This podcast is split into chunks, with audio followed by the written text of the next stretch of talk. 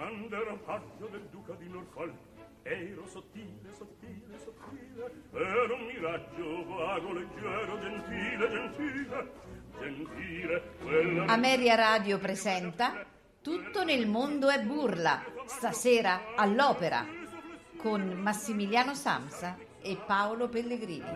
quando ero paggio, era sottile, era sottile, era un miraggio leggero, gentile, gentile, gentile. Ascoltatrici ed ascoltatori gentili, sono Pietro Mascagni e vi rivolgo la parola per dirvi che la mia cavalleria rusticana compie i 50 anni ed è legata nella mia memoria a tante dimostrazioni di simpatia che non ho potuto resistere all'invito della nobile voce del padrone e mi sono deciso a presentarla in dischi per intero e per la prima volta sotto la mia personale direzione. La mia creatura, che prende vita dagli artisti più celebrati e da masse orchestrali e corali che non hanno rivali nel mondo, rimarrà pertanto quale immagine mia meglio e più di qualsiasi ritratto con firma autografa. Ed io, che di autografi ne ho fatti tanti, non ne ho mai rilasciato alcuno con maggior piacere, perché è il più vivo che si possa dare ed è quello che meglio mi rappresenta nella doppia veste di autore e di direttore della musica mia. Vi saluto cordialmente prima di alzare la bacchetta.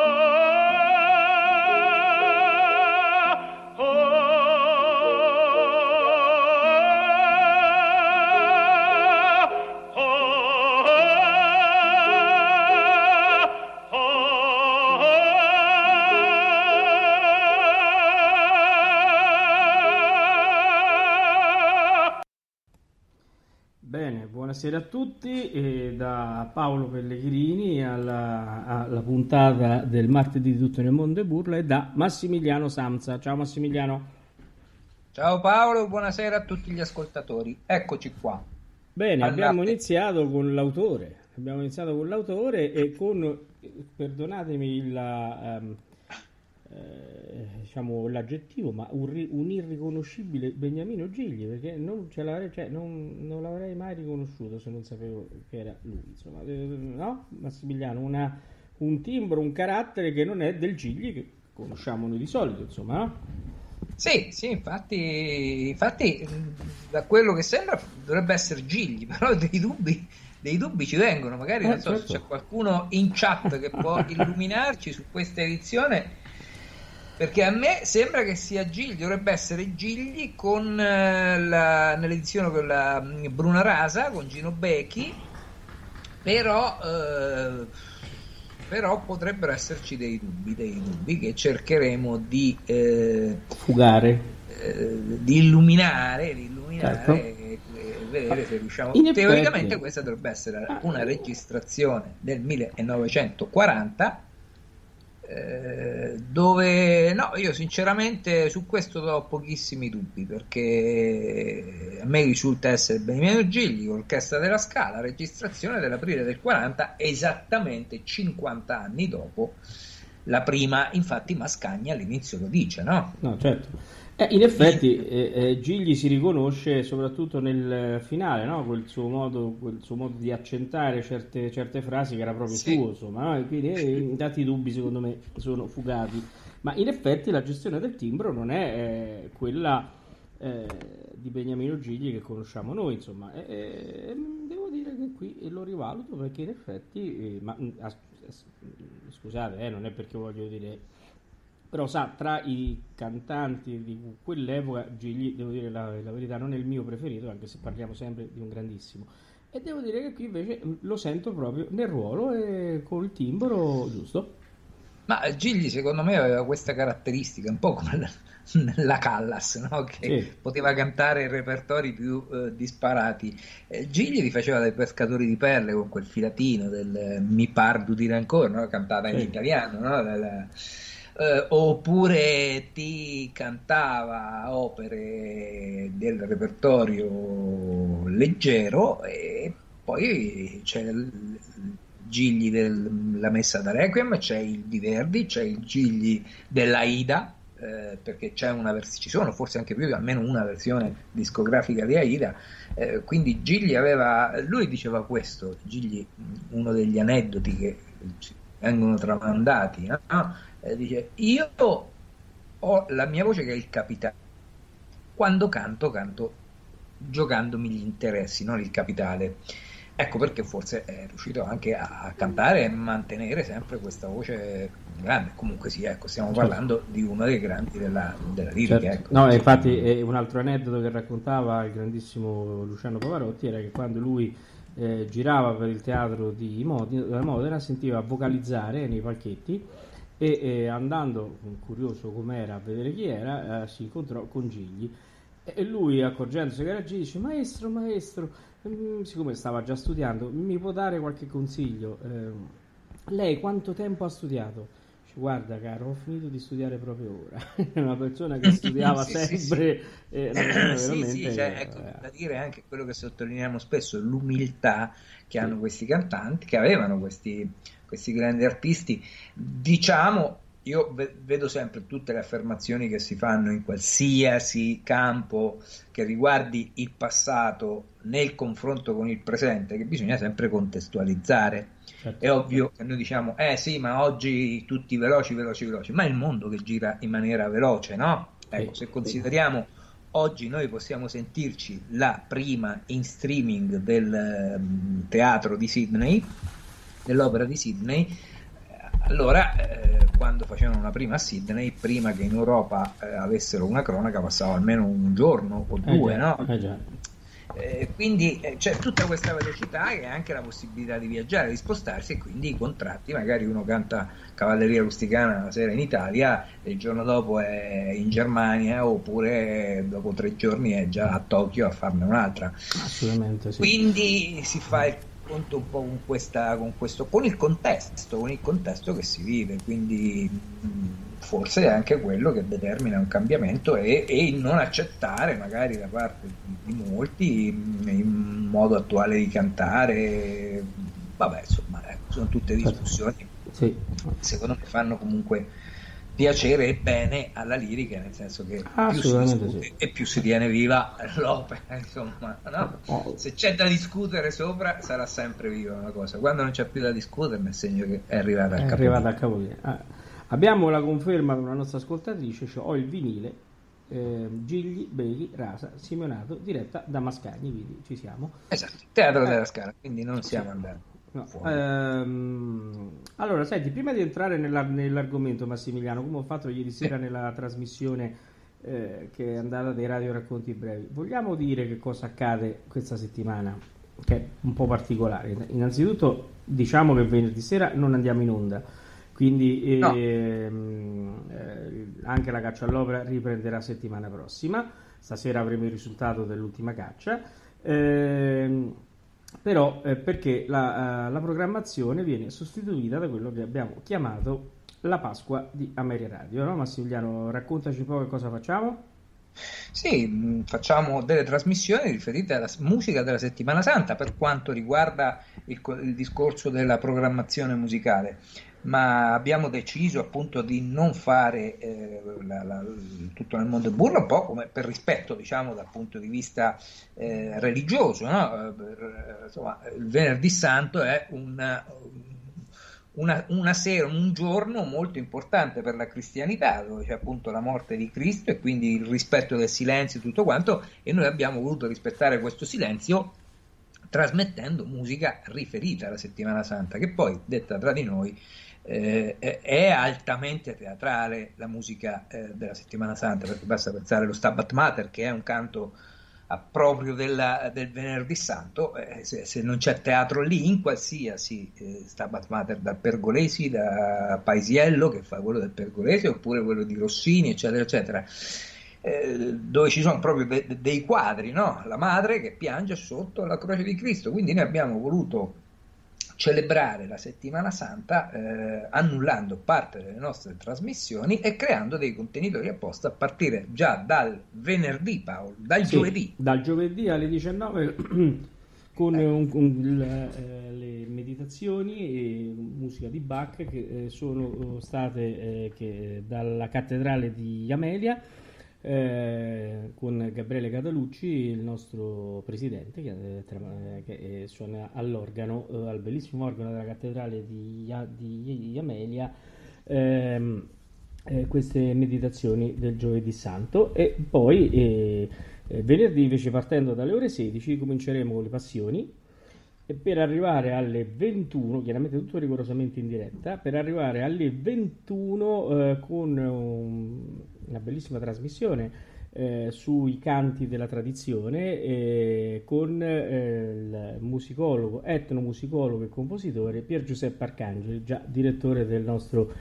Istituto Musicale Bricialdi, ma anche eh, etnomusicologo di fama veramente mondiale, perché uno veramente che ha fatto ricerca su questo tipo di musica. E, e diciamo quindi... che eh, di Piero Arcangeli, Piero Arcangeli fa parte, va annoverato fra quelle 4 o 5 personalità, direi proprio 4 o sì. 5 personalità tra le più importanti della etnomusicologia, dello studio della etnomusicologia in Italia. Parlo di Roberto Leiri e certo. parlo di tanti altri che appunto presenteremo nella puntata di venerdì. Assolutamente, eh, poi eh, passeremo alla puntata del sabato. Eh, la puntata del sabato sempre eh, inizierà alle 16.30, sempre rigorosamente in, in diretta, con, altri, un, con un oratorio di Zelenka e la passione secondo Matteo di Bach. E poi per concludersi alle ore 21 eh, con il requiem di Giuseppe Verdi all'interno di Auditorium. La domenica invece festeggeremo la Pasqua con un concerto, il concerto di mezzogiorno ehm, che, è, che, vedrà protagonista sempre Bach con l'oratorio di Pasqua. E poi riprenderemo alle ore 16 eh, con la seconda e terza parte del Messia di Handel poi avremo alle 17, 17.30, eh, più 17.30 la radio e la, Pasqua, e la Pasqua scusate, con Umberto Alunni. E poi arriveremo io e Massimiliano con eh, l'operetta, eh, faremo una puntata sull'operetta e poi la sera alle ore 21 la cavalleria rusticana che ci riporta quindi all'argomento di oggi. Esattamente, l'argomento di oggi è l'argomento della Pasqua perché cavalleria rusticana la novella, sì, a partire dalla novella di eh, Giovanni Verga, Verga, e quindi l'opera di Mascagni, si svolge a Vizzini, paese siciliano, paese della Sicilia, eh, nell'Ottocento, durante quella che è stata la seconda rivoluzione industriale, quindi siamo nella seconda metà dell'Ottocento, si svolge a Vizzini e, e quindi e, si svolge il, proprio nel giorno di Pasqua.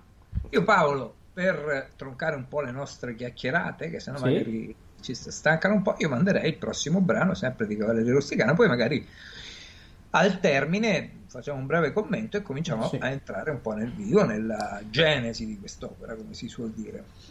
Scegli tu che vogliamo mandare. Beh, io andrei in ordine cronologico, abbiamo ascoltato l'introduzione, e la, eh, l'introduzione orchestrale e la um, siciliana, la, l'aria cantata da eh, Beniamino Gigli il cui testo è in siciliano, come voleva, ma poi ne parliamo dopo perché sì. era in siciliano. Sì. Eh, adesso mandiamo eh, Comparafio che arriva con suo, una sua frusta, il carrettiere, e, e canta, canta, la sua aria disortita, possiamo dire. No? Eh, eh, certo, il cavallo scalpita ed è cantato il da cavallo chi? scalpita nell'interpretazione di eh, Ettore Bastianini.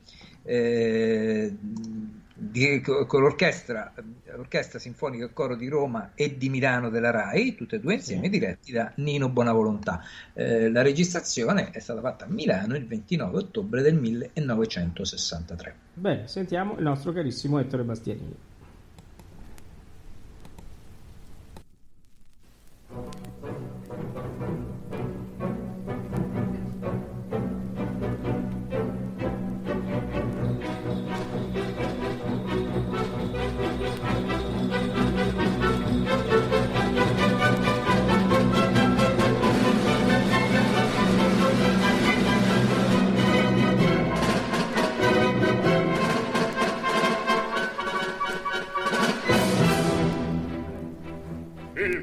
Cavallo scalpita, i sonagli squillano, schiocchi la frustera.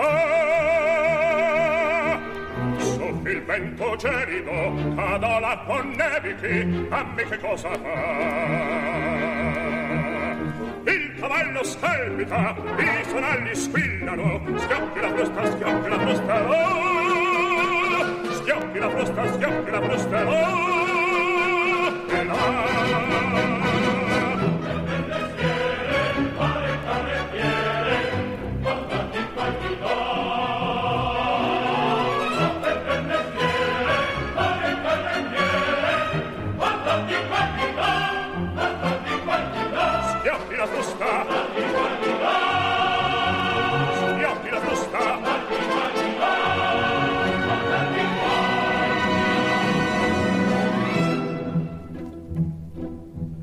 Aspetta a casa allora che mame mi consola che tutta fedeltà.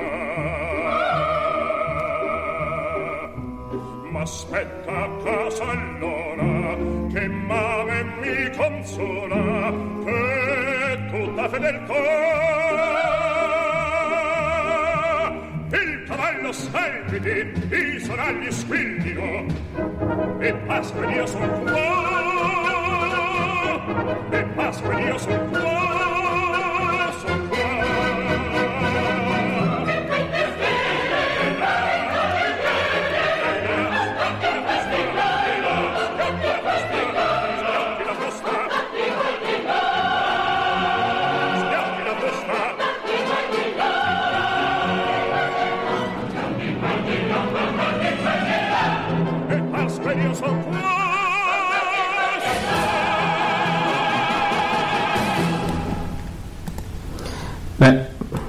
Un grande Ettore Bastianini. Eh, eh, che aria impervia, eh, Massimiliano, questa eh, per iniziare. sì, per entrare non è sicuramente di quelle che ti fanno scaldare la voce, insomma, te, te la devi, devi, averla già scaldata. Eh, sì, ass- assolutamente sì, e, certo Ettore Bastianini la sua... Un po' come per il tenore la Ida che Mamma entra e spara su Celeste Aida, quindi eh già, insomma, siamo... Non, non, ti permette nemmeno, non ti dà tanto tempo di ragionare. Assolutamente no.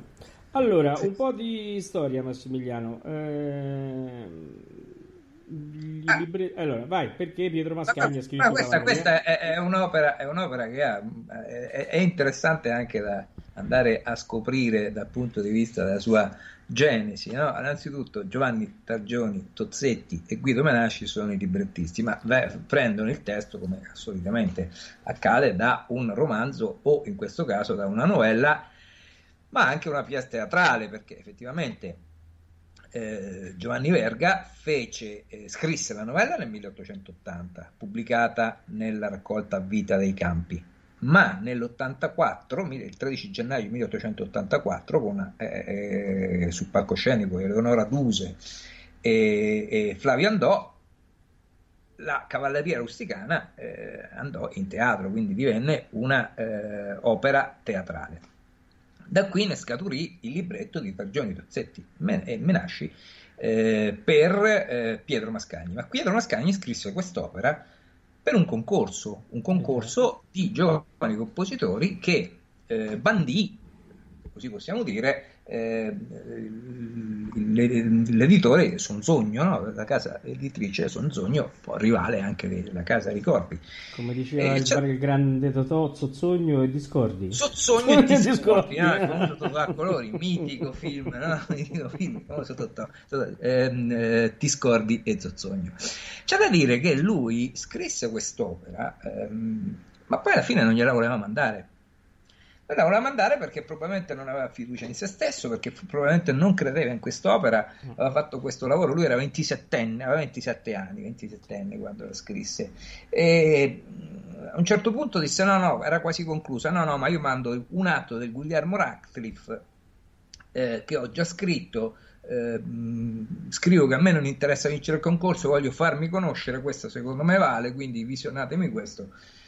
La, la, moglie eh, litigò molto con lui perché appunto si intestardì, tanto che l'opera, la partitura, come disse stesso Mascagni, non la inviò tre giorni prima della scadenza del concorso Mascagni, ma fu la moglie che prese, gliela trafugò tra le sue scartoffie, la impacchettò e la mandò direttamente a Sonzoni. Il giorno prima, poi. Eh, il giorno, prima, il giorno, prima, della scadenza? sì, arrivò il giorno prima, diciamo che sì. le poste sicuramente eh, già non sono velocissime oggi, figuriamoci all'epoca, diciamo che circa tre giorni prima la mandò via e, e, e, il giorno della scadenza arrivò nella posta, nei, nei tavoli della, eh, dell'editore Sonzogno e, e, poi venne rappresentata per la prima volta il 17 maggio del 1890 al Teatro Costanzi di Roma e se noi pensiamo che in, eh, inizialmente venne rappresentata così in solitaria, ebbe una brevissima, brevissima, esiste anche una locandina, una brevissima periodo di, eh, di rappresentazione insieme a un'altra opera di Mascagni, Lo Zanetto, poi nel 1893, esattamente per la prima volta al Metropolitan di New York, il 22 dicembre, si unì insieme ai Pagliacci. Sì. E, e, quindi queste due opere fecero la fortuna di entrambi i compositori, tanto che quando eh, Mascagni, mi sembra, morì, Cavalleria Rusticana era già stata rappresentata circa 14.000 volte, mm, cioè faccio veramente un numero inaudito. E questo, diciamo, connubio con, con, Pagliacci venne anche approvato, da, legittimato da Mascagni che nel 26 lo diresse al teatro alla Scala, no? Eh, esatto, esatto, esatto, esatto. Fu lui a dirigerlo, a dirigere entrambe, eh, entrambe le opere proprio alla Scala. Certo. Uh, senti, eh, diamo un attimo, no? andiamo avanti con gli ascolti. Cosa abbiamo adesso? Beh, abbiamo uno dei pezzi più famosi, eh. eh. tutta famosa Cavalleria Rusticana, considerando che è un'opera in un atto, o se vogliamo con l'intermezzo in mezzo, potremmo considerarla divisa in due parti, ma comunque sia un'opera breve che dura circa un'ora e un quarto, un'ora e dieci, un'ora e un quarto, non ha una durata lunghissima e quindi tutti i brani, bene o male, sono famosi, ma questo su tutti. Eh, il famoso Regina Celi anticipa, del coro che anticipa Inneggiamo, il Signore non è morto, eh, che è appunto eh, il canto che viene fatto eh, il giorno di Pasqua quando la, la, la, il popolo, le persone, gli abitanti di Vizzini appunto se ne stanno andando alla, a messa, alla messa di Pasqua. Vediamo se sei preparato, chi canta qui? Eh, qui canta una grandissima cantante, canta Renata Tebaldi. Eh, Renata Tebaldi eh, che è eh, in un'edizione dove c'è anche eh, Ettore Bastianini nell'integrale che è stata registrata con il coro e l'orchestra del Maggio Musicale Fiorentino diretto da Alberto Erede. Insieme a lei c'è Rina Corsi appunto Ettore Bastianini e ehm, appunto Renata Tebaldi. Quindi io ascolterei. ne parleremo molto presto vero Massimiliano? presto presto presto. Non anticipiamo più ma non anticipiamo presto ne parleremo. presto presto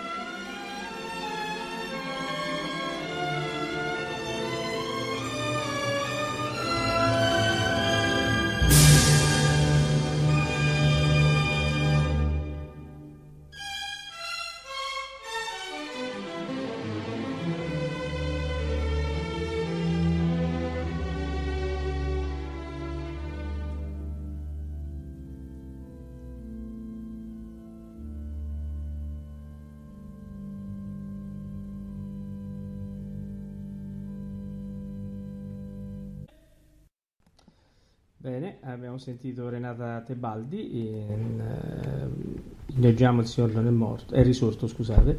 Uh, No, giusto, inneggiamo il Signore non è morto, eh, perché è risorto. il Signore è risorto. Eh, beh, chiaro. Sì, sì. Cioè, no, me l'ho messo stasera, mi intreccio un po', però vabbè, l'età.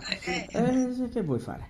Eh, questo ci pone un attimino eh, nel, eh, per, nel parlare un pochino del ruolo di Santuzza, un ruolo che Mascagni scrive per soprano, eh, cioè almeno sulla didascalia per soprano, che però viene interpretato anche da parecchi mezzo soprano. Eh, perché? Perché la tessitura di questo ruolo eh, si addice anche, eh, avendo anche un registro centrale molto sviluppato e molto usato, ai mezzi soprani. Se pensate che adesso abbiamo sentito Renata De Baldi, ma anche Giulietta Simeonato ha fatto questo ruolo.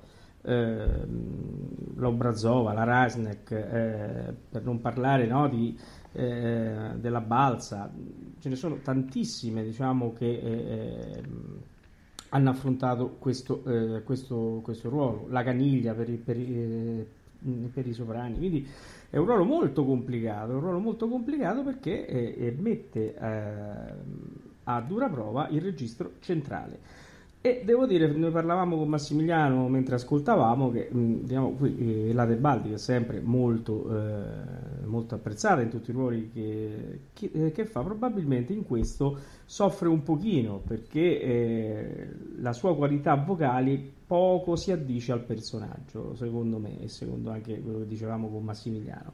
Eh, questa è la difficoltà proprio del personaggio, questo, eh, questo un po', eh, questa ambiguità eh, che eh, dà la possibilità veramente a, determinati tipi di voci di affrontarlo e ad altre un po' sì, lo possono affrontare ma con risultati meno esaltanti. Eh, un'altra cosa che mi piace ricordare, che mi piace anche no, um, portare a, alla luce, è che ehm, uno dei, dei, motivi per cui la cavalleria ha avuto questo grandissimo successo è anche eh, la, uh, il tipo di musica che Mascagni eh, eh, imposta per quest'opera, una musica molto, eh, tra virgolette, semplice che arriva direttamente all'anima di chi di chi l'ascolta e soprattutto in eh, questi che possono essere chiamati numeri chiusi, in, in questo eh, con coro e, e, soprano che ha un suo compimento, no? come nell'opera tradizionale, Mascagni proprio dà come Primo Verdi faceva al coro la uh, dignità di personaggio, quindi della, uh, del popolo, che eh, quindi fa parte del, della, della, storia, no? che quindi fa l'ambiente, eh, ha un suo ruolo, con eh, il, il, personaggio di Santuzza che praticamente in questo momento oh, ha, ha, la scena per lei, insomma, quindi questi due personaggi, Coro e, e Santuzza, che si uniscono in questo che si chiama, eh, che si può diciamo, classificare come numero chiuso. Eh, quando poi invece, quindi sembrerebbe una cosa molto tradizionale no? per l'opera dell'epoca, quando invece poi il, Mascagni diventa innovatore nel dipanare la storia, quindi i momenti recitati, in una forma completamente aperta, con eh, la musica veramente a servizio della parola, ogni nota a ogni parola un, che dà un significato drammaturgico a tutto quello che avviene.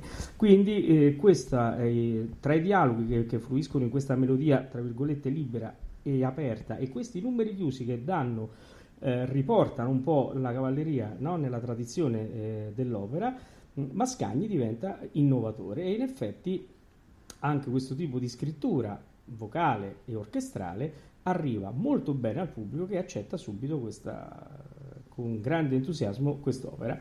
Eh, Massimiliano, vuoi aggiungere altro? Volevo aggiungere qualcosa sul, sul ruolo di, di, Santuzza. Il ruolo di Santuzza è il eh, cosiddetto soprano falcon, no? soprano falcon che è appunto quel, quel registro ibrido di un soprano che ha però più che l'estensione nell'acuto delle risonanze e delle, mm, come dire, ehm, dei, mm, un, timbro, un timbro nel registro centrale medio mm, da mezzo soprano. Sì. Perché si chiama Falcon? Perché prese il nome da Marie Cornélie Falcon, che appunto era un soprano francese, per la quale vennero appositamente scritti i ruoli di Rachel eh, della Juive e di Valentin, Valentin nelle Huguenots di eh, Meyerbeer. E, mh, tra i ruoli appunto del Falcon, eh, eh, appunto questi, questo, questo, registro un po' ambiguo e soprattutto timbro ambiguo, c'è appunto Santuzza, c'è la Lady Macbeth, eh, c'è la Eboli del Don Carlo, del Don Carlo di Verdi, eh, per esempio. E una Falcon eh, che ascoltiamo con piacere proprio la Giovanna Casolla che interpreterà la prossima Santuzza che andiamo ad ascoltare. Certo. Ehm, sì, mm, passando magari prima per voi lo sapete mamma che dici? Sì, passando prima, è vero, hai ragione, sì, sì, abbiamo prima il volo sapete mamma di un mezzo soprano a tutti gli effetti, quella è stata Fiorenza Cossotto, qui non parliamo di eh, soprano Falcone, qui parliamo proprio di mezzo, di mezzo. e poi, poi, ascolteremo la eh, Giovanna Casolla insieme a Nicola Martinucci, ho anticipato un, un po' nel duetto eh, da, tra mm, Santuzza e Turitto. Allora, io farei così se sei d'accordo, io farei sentire la Cossotto, su voi lo sapete. Sì.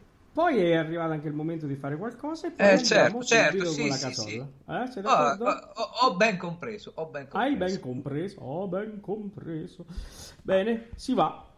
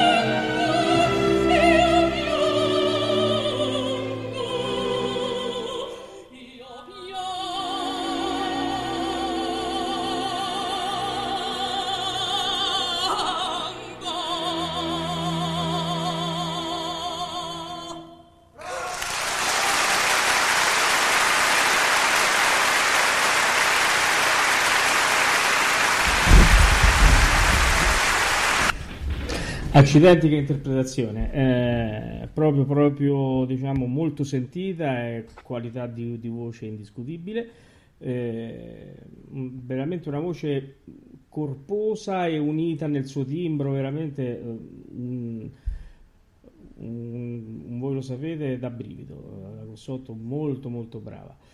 Bene, Massimiliano siamo arrivati alla soluzione. Vai, allora, allora. Vai con la soluzione, vai con eh, la soluzione. Qui adesso è dura, è dura.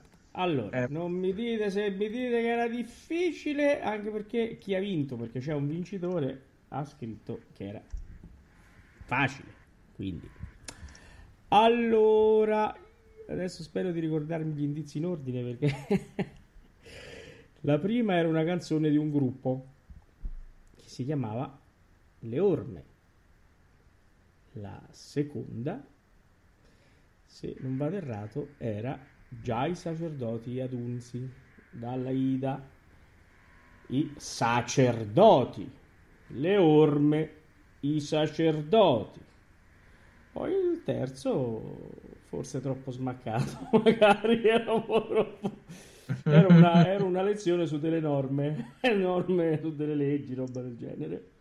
Quindi, sacerdoti, le orme, le norme, poi c'era eh, la foto della gazzetta ufficiale della Costituzione della Repubblica Italiana, che sono le norme che gestiscono eh, no, il nostro ordinamento. Poi il quinto e ultimo indizio era un'impronta, ma che si può dire anche un'orma. Quindi l'opera è traviata. No, sì.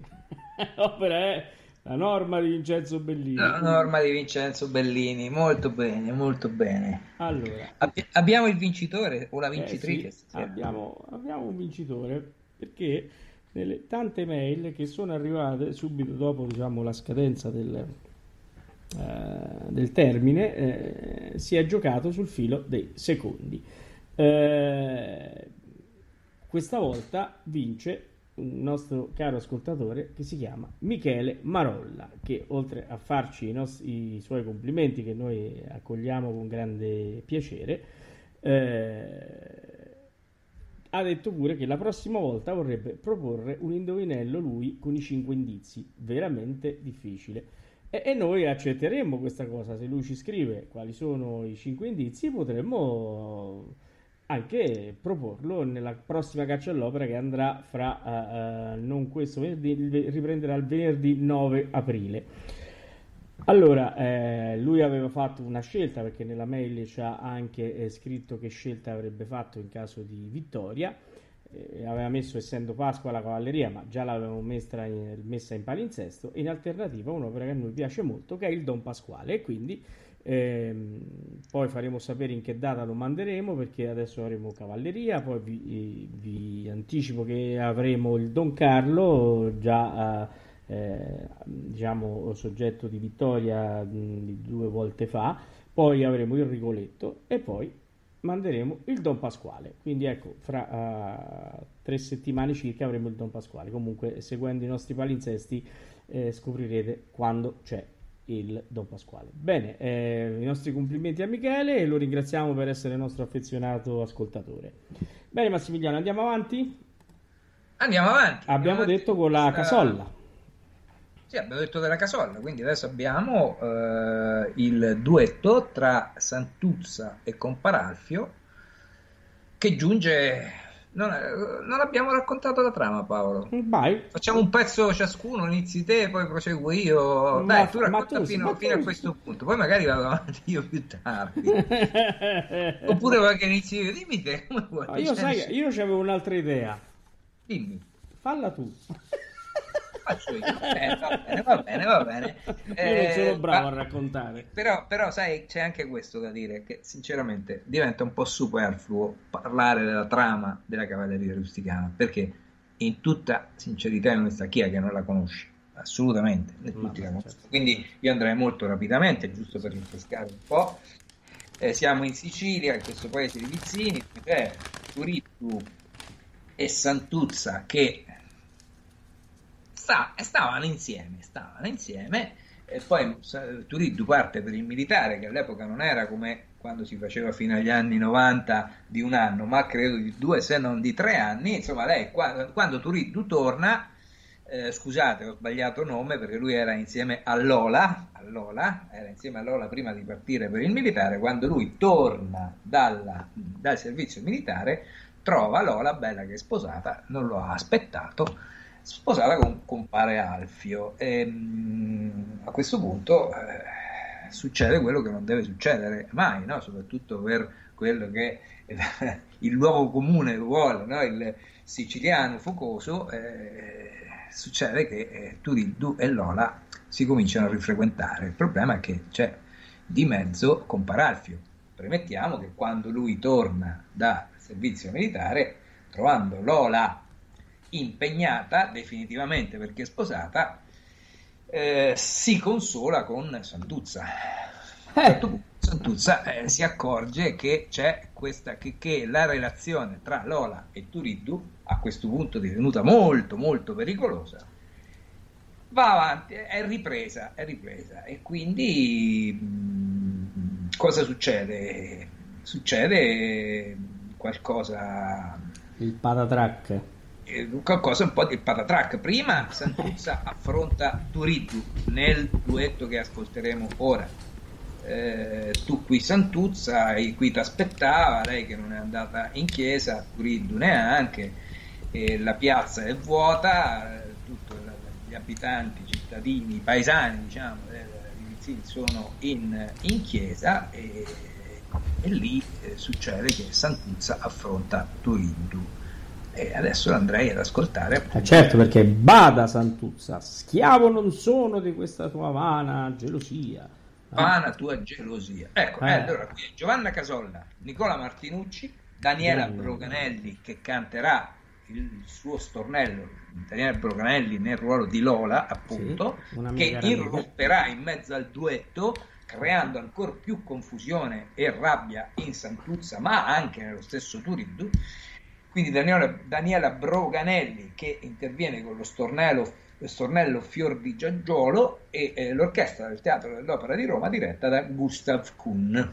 Uh, senti una cosa, eh, vogliamo fare gli auguri a Nicola Martinucci che ha compiuto proprio la eh, domenica gli 80 anni?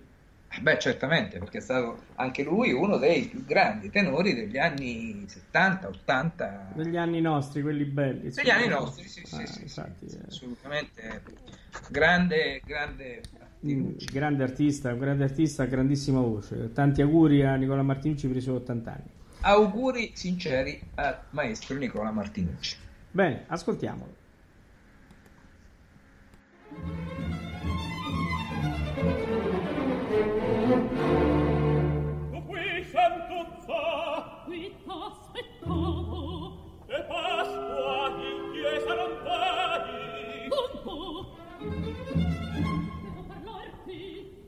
cercavo devo parlarti qui no, qui no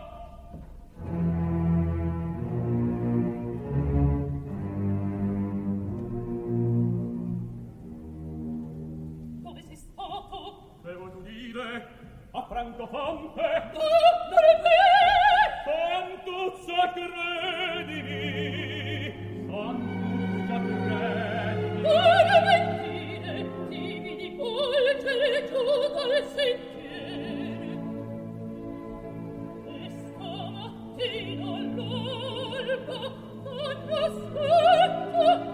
给我烧点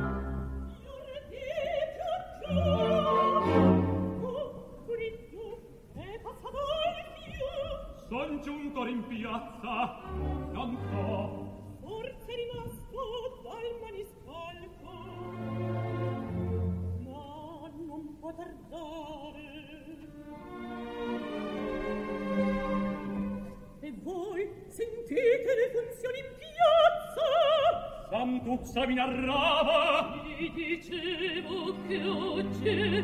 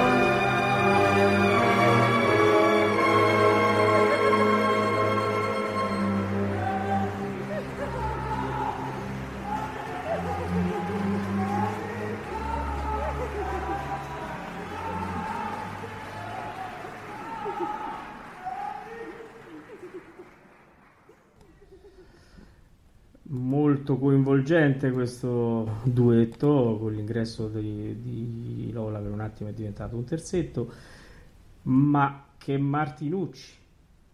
Sì, Io, grande Martinucci. Grande e che pubblico, quel, pubblico come si sentivano le urla come piace, piacevano a noi no? quando si andava eh, teatro c'era eh, veramente la clac la clac queste sono le cose belle grande Martinucci grande Martinucci come avete notato era dal vivo quindi un'opera non semplice eh, neanche una sbavatura quella sua bella voce eh, no, eh, da tenore lirico spinto, ma sempre elegante. Un Martinucci veramente ci manca tantissimo sulle, sulle nostre scene, veramente. Anche la Casolla molto brava, devo dire, nella, nella sua interpretazione. Veramente una cavalleria che chi l'ha vista ha, sicuramente eh, eh, colto la tragedia e il verismo di cui diciamo l'opera è piena, vero Massimiliano? Pienissima, pienissima. Siamo, siamo nel periodo dove in Francia ormai c'è da diverso tempo in ambito letterario eh, il naturalismo, dove in ambito operistico qualche anno prima eh, Bizet scrive la prima opera naturalista, che è la Carmen, no? Sì.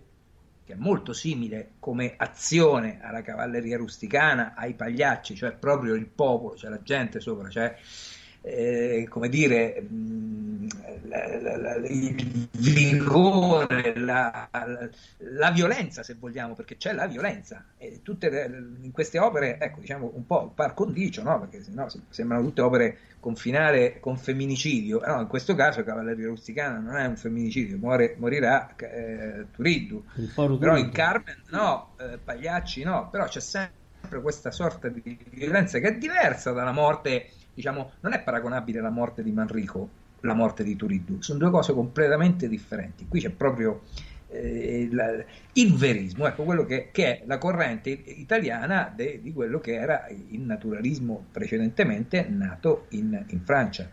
Una eh, in Francia, ecco come dicevamo, dicevo prima, eh, la Carmen Bizet muore che la Carmen ancora non ha avuto il suo grande successo perché nel 1874 quando andrà in scena ancora il pubblico non è preparato a questo nuovo movimento. Nel 1890 invece già siamo avanti, cioè Berga, ci sono tutti quei poeti e scrittori principalmente.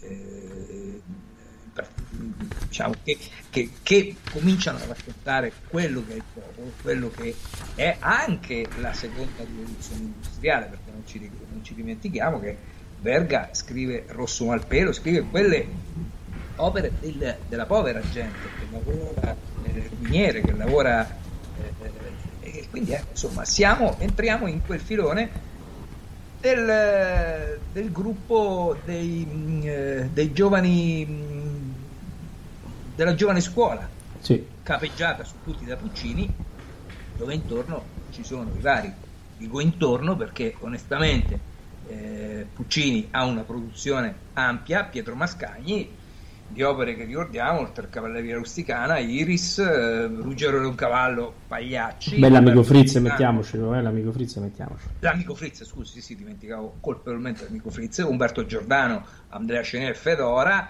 Francesco Cilea, Catalani, Franchetti, ecco, insomma, sì. tutti questi che sono stati, come si suol dire qualcuno, one opera man, un'opera scritta poi caduti nel dimenticato. Anche se, per esempio, no, abbiamo parlato insieme al nostro carissimo amico Vito Stabile, no? quando abbiamo fatto la puntata su Pertile, c'era sì. anche il Nerone di Mascagni che era molto, all'epoca era molto quotato. E... Però sì. dopo è caduto un po' in... nel dimenticatoio. Eh... Sì, il Nerone che, che, è scritto sia da, da, da Mascagni da Boito, e da Boito, no? Da, da Boito, scusa, da Boito e anche, se non sbaglio, da Giordano.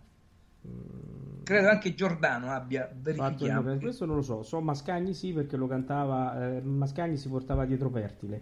Perché ah, no, era... no, ma, Mascagni, allora sì, scusami, era Mascagni e, e, e, e, Boito. Sì, perché si portava dietro Pertile che era il, certo, no, certo, il grande certo, interprete certo, del, assolutamente, del assolutamente. E, e, poi diciamo che eh, anche ho trovato un trafiletto in rete, no? eh, sì. proprio sul discorso del verismo e del modo di interpretarlo no? in, in, in, scena. E mi piace leggerlo perché è una considerazione fatta da un, un ascoltatore eh, su un blog che secondo me ha un suo fondamento. Senti se sei d'accordo. Eh? Sì. Considerate la scena che culmina con Turiddu che spinge a terra Santuzza. Lui dice: Dell'ira tua non mi curo. Lei risponde: a te la mala Pasqua, spergiuro. Avete notato, dice, che la versione di Sinopoli, e questa è una cosa che vorrò andare a, a verificare, è l'unica nella quale Turiddu e Santuzza, rispettivamente in questo caso Domingo e La Balsa, cantano normalmente invece di gridare come fanno tutti gli altri. Pos- eh, possibilmente ce ne, ne, esisteranno altre così, eh, ma questa di Sinopoli, tra quelle che è in possesso questo ascoltatore, questo diciamo eh, utente di questo blog, eh, dice è l'unica tra quelle che ho. In effetti, anche tra le mie, eh, tu sai che io e te abbiamo più cavallerie, non ho trovato nessuna dove non si urla. Mm, sì, sì, sì, e qui dice: Mi chiedo se il diverso è lui oppure, come tante volte viene fuori, siamo nel caso in cui il diverso è proprio quello che invece, contrariamente a quanto uh, no, si pensi, fa la cosa giusta nel, nel, rispetto delle intenzioni originarie. Io inviterei i nostri ascoltatori no, a pensare a questa cosa perché abbiamo, l'abbiamo ascoltata proprio ora. No? Chissà se Mascagni voleva tutto questo anche perché c'è un, eh, nel, no, cercando anche, eh, approfondendo un attimo il tema, Mascagni, eh, eh diciamo, eh, il verismo di Mascagni era più che altro sul, ehm, non tanto sulle azioni, ma sull'ambientazione e sul dramma che c'era dietro. Quindi anche eh, no, quindi la, il fuoco era il dramma di Santuzza e Turiddu con il popolo che assisteva a questa come ambientazione, ma non come diciamo eh, ehm, come personaggio, scusa, non come ambientazione rurale in cui accadeva sì. questo. E, e, questo secondo me anche quest'altra uh, considerazione che fa questo utente è molto interessante. Io non so fino a che punto m- mm, eh, Mascagni avesse voluto no, un'esagerazione, un'esacerbazione, si dice così, del, del momento come adesso, come adesso, si fa. Chissà se Sinopoli, che era una persona eh, molto culta, di grandissima cultura, e, di grandissima cultura e che approfondiva molto quando no, metteva in scena le opere, chissà se Sinopoli invece non aveva letto giusto. Invito a questa riflessione. Ah, tu che ne pensi? Guarda, sì, no, io ne penso questo, che non esiste l'interpretazione in assoluto e questo devo dire che è una testimonianza, l'introduzione che abbiamo ascoltato, che forse, come fo- che quella diretta da Mascagni, e l'intermezzo che andremo anche ad ascoltare, sì. che forse come forza, come eh, intensità, è minore rispetto ad altri. Questo che vuol dire? Sì. Che il compositore sì, mette le note, mette un'idea, la realizza, ma l'interprete ha il suo ruolo. Quindi dire È giusto? Allora, se vogliamo fare una cosa filologica, e di filologia qui è abbastanza facile perché non è che siamo uh, a, a, nel barocco dove non abbiamo registrazioni insomma contemporanee sentiamo lo stesso, lo stesso Mascagni se andiamo a prendere quella cavalleria rusticana sì. con Gigli sicuramente urlata la cosa questo non vuol dire però che l'idea di Mascagni sia quella giusta è l'idea del compositore d'accordo sì. però come diceva un eh, professore di eh, estetica no, dell'Università di Bologna, fece questo esempio, mi invitarono a scrivere la prefazione ad un libro di poesie. Io scrissi la prefazione, mi scrisse l'autore dicendo no, lei non ha capito niente di quello che io volevo dire. E lui rispose in questo modo, allora guardi signor autore, se vuole che le sue poesie siano come una circolare ministeriale, come un decreto del Presidente del Consiglio, che, che quello è e deve avere poche immagini di interpretazione, allora si scriva le poesie per se stesso. Se lei le scrive per gli altri, ognuno può vedere qualcosa di diverso. Ecco, io penso che un'interpretazione di Sinopoli, mh, probabilmente, ripeto, se andiamo a fare un discorso filologico, tra virgolette, perché è talmente breve il passo nel tempo, eh, andiamo a vedere anche come la, l'avrebbe interpretata Caruso non mm. credo che ci sarebbe andato tanto raffinato no sicuramente, sicuramente. Perché il modo di cantare di quel periodo era quello ma già sentiamo eh, il Mascagni che introduce l'opera no? molto stentoreo molto... quindi probabilmente l'estetica di quel sì. momento era più quella. Però ripeto, certo, anche se l'opera eh, d'arte va interpretata. Eh, anche se diciamo chi... la sua. Assolutamente sì, anche se ti posso dire che eh, eh, c'è chi risponde a questo post che ho trovato e dice che non è l'unica. C'è anche quella di Serafin con, di Serafin con la Callas e di Stefano e quella di Muti con Cura e la Meyer, eh, una registrazione live di Ravenna di circa una decina di anni fa. Quindi vedi, non è stato solo, solo Sinopoli, anche Muti che eh, no, è molto attento a questa reazione, probabilmente ha letto nelle didascalie di Mascagni, che poi come abbiamo detto, sicuramente io non ho ascoltato quella di Gigli, quindi non lo posso dire, ma sarà mia cura andarla a sentire. Eh, dopo poi ho sentito questo inizio che mi è piaciuto molto, eh, vorrò sentire veramente come esce fuori eh, dall'interpretazione di Mascagni, ma come dici tu sicuramente sarà urlata e, urlata nel senso buono del termine, sì, insomma, certo, interpretata no? in maniera diciamo, drammaticamente molto, molto drammatizzata. Eh, è una cosa che ci impegneremo a scoprire. Bene, eh, andiamo avanti, Max. Beh, sì, io a questo punto darei la parola proprio a Mascagni che ci dirige questo intermezzo. Preso Senti, appunto ma, il, ma con Paralfio non vogliamo sentire il signore di Manda? Ah, è vero, ancora dobbiamo sentire quello. Stasera dorme, secondo me. Stasera anticipo. Va, va. Vai in anticipo, vai in anticipo. Andiamo allora, a sentire il signore abbiamo... Comparalfio, no? Comparalfio, come? Sì, e chi è che canta? Eh beh, qui facciamo contenta alcune delle nostre ascoltatrici, la Maria Callas, certo. eh, duetto insieme a Rolando Panerai, sì. eh, Tullio Serafin che dirige eh, l'orchestra del teatro alla Scala sì. di Milano. In a, questa produzione... A proposito di ascoltatrici, Massimiliano, che amano la Callas, c'è anche chi ha a casa la gigantografia. Non, non ti dico chi, ma puoi immaginare. eh, benissimo. Eh, allora, adesso eh, sentiamo il signore di Manda eh, con Paralfio Callas, abbiamo detto e mi sono perso Massimiliano. Panerai, Panerai, Panerai grande Rolando Panerai e Serafin 53, 1953 in, in, questo cast eh, ci sono anche Giuseppe Di Stefano l'immancabile Giuseppe Di Stefano eh, certo. e Maria Callas ovviamente. Certo. e, e appunto Tullio Serafin che dirige. Andiamo a sentire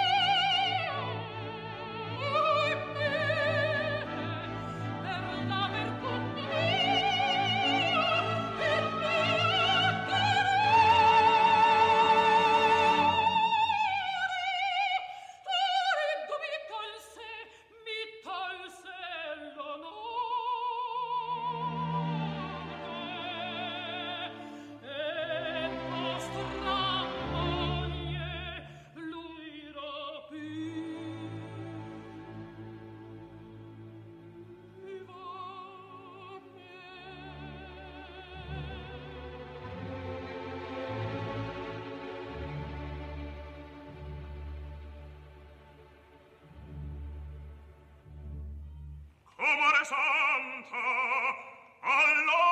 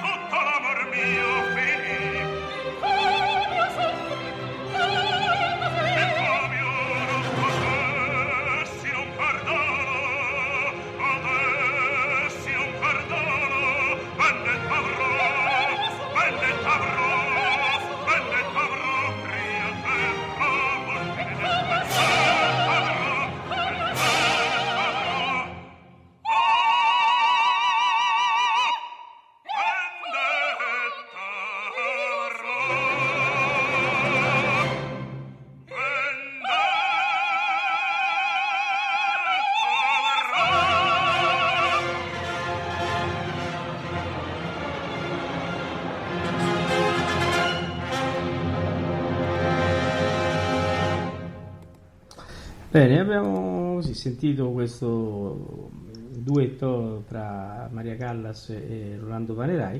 Devo dire, eh, mentre la Callas è pienamente nel, nel ruolo e, e, mi piace, devo dire, Panerai che io amo moltissimo tra l'altro, eh, non ce lo vedo tanto perché la sua voce, anche se è stentoria, eh, non ha quella passatemi il termine, eh, volgarità della, del, no, del. Eh, sì, del verismo che magari un Cappuccilli riusciva molto meglio a, a, gestire. Non so se Massimiliano la pensi come me. Sì, cerco di non pensarla magari perché sennò stasera ci troviamo addosso tutti i, cappuccilli, i cappuccilliniani che ci dicono come volgare. No, volgare nel senso, aveva, no, aveva quelle, volevo dire quel, eh, quel, colore che sapeva essere anche, oltre che elegante, anche però rientrava molto bene con quella sua voce tagliente e, e no, in certo, questo ruolo. Certo. Eh, del resto bisogna anche saper fare, no? Certo, no, Panerai mi piace molto più in Verdi, per esempio. Sì, ecco, insomma, sì, la, quando ha fatto Marcello, molto, molto... Ah, insomma, ecco, eh, vabbè, insomma, sì, sì, sì, non è il, eh, sicuramente la registrazione più interessante. Ecco, è poco carrettiere, come dice una nostra ascoltatrice. Poco carrettiere, esatto, esatto, è così. Troppo è così. elegante per essere, eh, per essere carrettiere.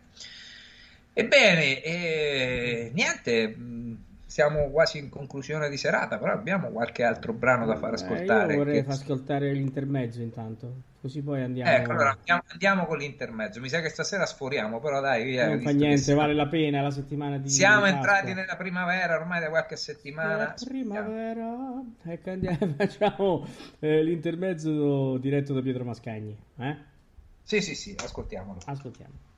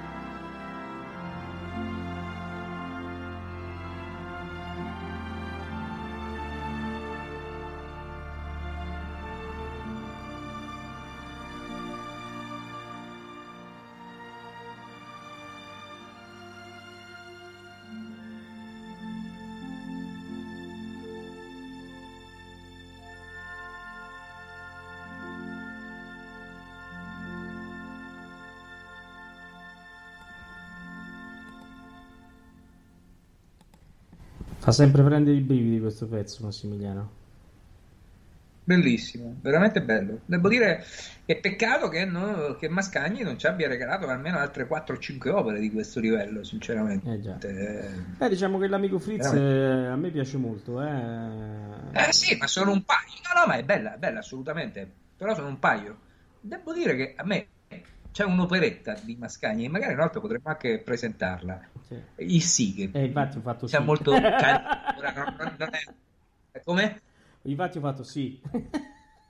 sì, sì, sì, sì, sì, si chiama Sì di Mascagni, che non è un capolavoro, però è, per essere un'operetta è anche molto, molto carina. Allora, ecco, era un'opera che, che, un'operetta che amava molto mio, mio, padre, ma mio padre amava tutto di Mascagni, perché papà, eh, stando, vedendo, adesso stando a casa sua, vedendo tutte le opere che ha, aveva, oltre il Sì, di Guglielmo Radcliffe, aveva anche, se non vado errato, l'Isabò Te la ricordi di Sabu? Ah, addirittura. Eh sì, ma sì, c'ha, sì, ma sì, c'ha un sacco di cose che eh, mi piacerà passare e ripassare dal vinile eh, e magari, chissà, ci potremmo fare anche una trasmissione sul Mascagni sconosciuto, insomma, ecco.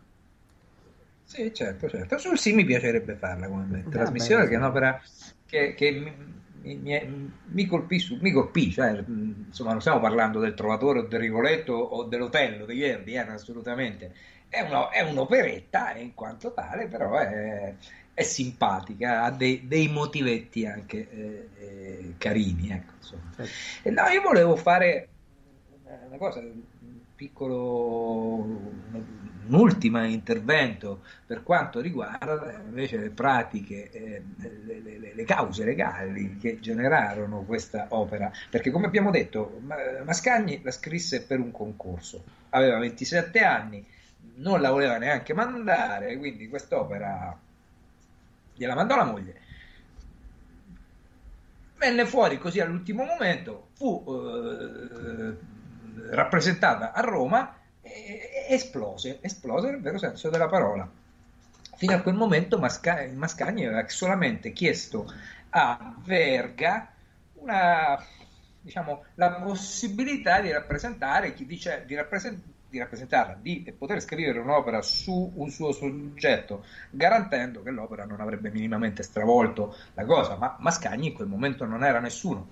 Verga, insomma, così, non in maniera entusiastica, consentì, disse va bene, Mascagni disse, guardi, che se quest'opera poi, che mi rappresenteranno, eh, otterrà degli introiti, io eh, la, darò una percentuale eh, quando l'opera venne rappresentata da Sonzogno che aveva indetto il concorso e Sonzogno vide che fu accolta benissimo, eh, prese la, comperò i diritti e disse a Verga, benissimo, questo è un compenso di mille lire, che per l'epoca erano abbastanza alti.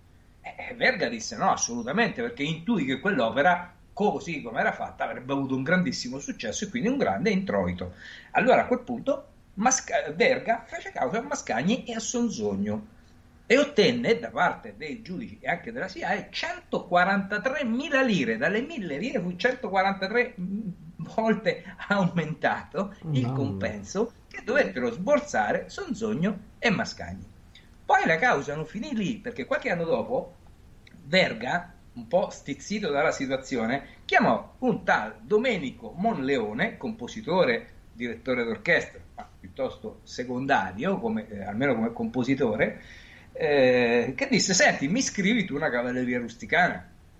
E scrisse la cavalleria rusticana. Infatti, questo Monleone venne ricordato perché questa cavalleria rusticana, con l'aiuto di Verdi, di Monleone, eh, cercò un po' di controbattere il grande successo di Mascagni. Ma a quel punto, che Sonzogno, avendo acquistato i diritti, acquisito i diritti di cavalleria rusticana, fece a sua volta causa a Verga e infatti quest'opera cambiò nome, dovette cambiare nome perché vinse la causa, in questo caso Sonzogno, e si chiamò poi da lì in poi la giostra dei falchi, questa cavalleria rusticana ovviamente di Domenico Molleone. E, e, e quindi non, ecco c'è questa... E, e non gli ha ripreso questa... le, le 143.000 lire? no, no, ora non so, bisognerebbe andare un po' a scartabellare, però ecco come è interessante vedere come all'epoca eh, questi, questi, artisti erano anche molto ricchi effettivamente, no? perché avere successo significava avere un successo popolare eh, ed avere, eh, fare cassetta, come si suol dire, cioè certo. biglietti venduti nei teatri. Abbiamo detto che 14.000 volte fu rappresentata la cavalleria prima che Mascagni eh, morisse. Quindi, certo. insomma, ecco, con Beh. questo concludo l'intervento, la battaglia legale che ci fu intorno al Cavaliere di Stigana. Bene, allora come procediamo Massimiliano? Io ci avrei un vino spumeggiante. Beh sì, ormai siamo alla fine, eh. siamo vicini al dramma, la trama, vabbè, insomma, senza che continuiamo a raccontarla perché tanto la conoscono anche i seggiolini della platea e le sedie dei palchetti dei teatri, quindi assolutamente non c'è bisogno di raccontarla. Siamo però al vicini al dramma finale dove Turiddu sarà ucciso, ma prima Turiddu, ignaro ancora della, di, che, che un pare Alfio conosca la tresca che c'è tra sua moglie e Turiddu, svelata da Santuzza, si fa questo brindisi appena usciti dalla messa di Pasqua. Sicuramente è il nocino che beviamo noi quando facciamo caccia all'opera. Luciano Pavarotti, eh, Gian Andrea Gazzeni, il direttore dell'orchestra, della National Philharmonic Orchestra e la London, Cor- eh, London Opera Chorus. Ecco qua, il mio Luciano. Grazie. Viva il vino spumeggiante, nel bicchiere scintillante, come il riso dell'amante, vita infonde il giubilo. Viva il vino spumeggiante, nel bicchiere scintillante, come il riso dell'amante vita infonde il giubilo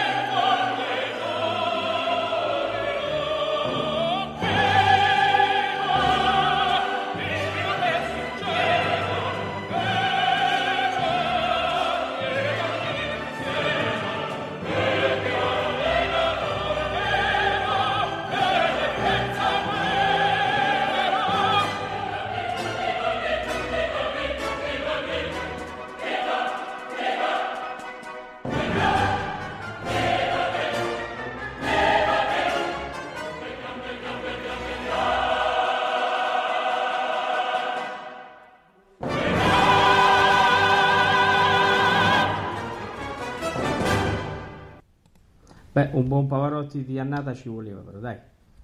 Beh, sì, sì, sì. Anche se secondo me questa non è l'opera di Pavarotti, insomma, ce ne sono altre. A me Pavarotti me lo metti da tutte le parti, sempre bene. Penso che però sia più l'opera di Placido Domingo, cosa no, ne pensi? Ma sicuramente sì, però Pavarotti per me è Pavarotti. Eh, come per, la, per, qualcuno che ci ascolta la Gallas è la Gallas. Eh. certo, certo. certo. Allora, eh, eh, io direi che possiamo salutare Massimiliano, stasera si è fatta ora tardi. Sì, sì, sì, possiamo tranquillamente salutare, è stata una serata molto lunga, abbiamo sforato anche stasera, ultimamente sforiamo un po' troppo, perché tutto sommato ci divertiamo. Ma ci divertiamo infatti, siccome eh, la radio... O, oltre allo stipendio di fine mese. certo, sì. Bene, allora invitiamo i nostri radioascoltatori a seguirci in questa settimana eh, di Pasqua, che ci sono tante cose interessanti da sentire. E quindi nel Massimiliano diamo appuntamento a questo punto veramente al venerdì di Pasqua dove staremo in diretta, eh, soprattutto te e Maria Teresa, eh, tutto il pomeriggio. Eh, io invece entrerò in campo eh, il sabato, però vi starò vicino ugualmente.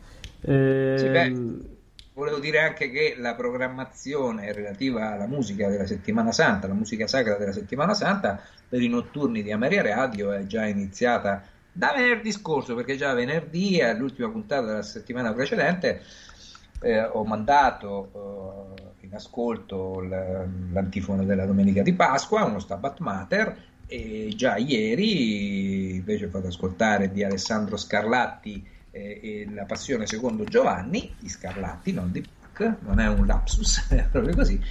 E questa sera invece eh, di Durante ci saranno le lamentazioni della settimana santa, quindi invito tutti a rimanere su Ameria Radio per ascoltare questa uh, musica uh, che è veramente, veramente stupenda e straordinaria, devo dire. Bene, senti, il finale chi lo canta Massimiliano? E appunto dicevamo Placido Domingo, Placido Domingo che fa l'addio alla mamma eh, il direttore è James Levine, che dirige ovviamente l'orchestra del eh, Metropolitan di New York. Bene, salutiamo tutti e ci lasciamo con questo ascolto. Certo, buonanotte a buonanotte tutti. a tutti, arrivederci.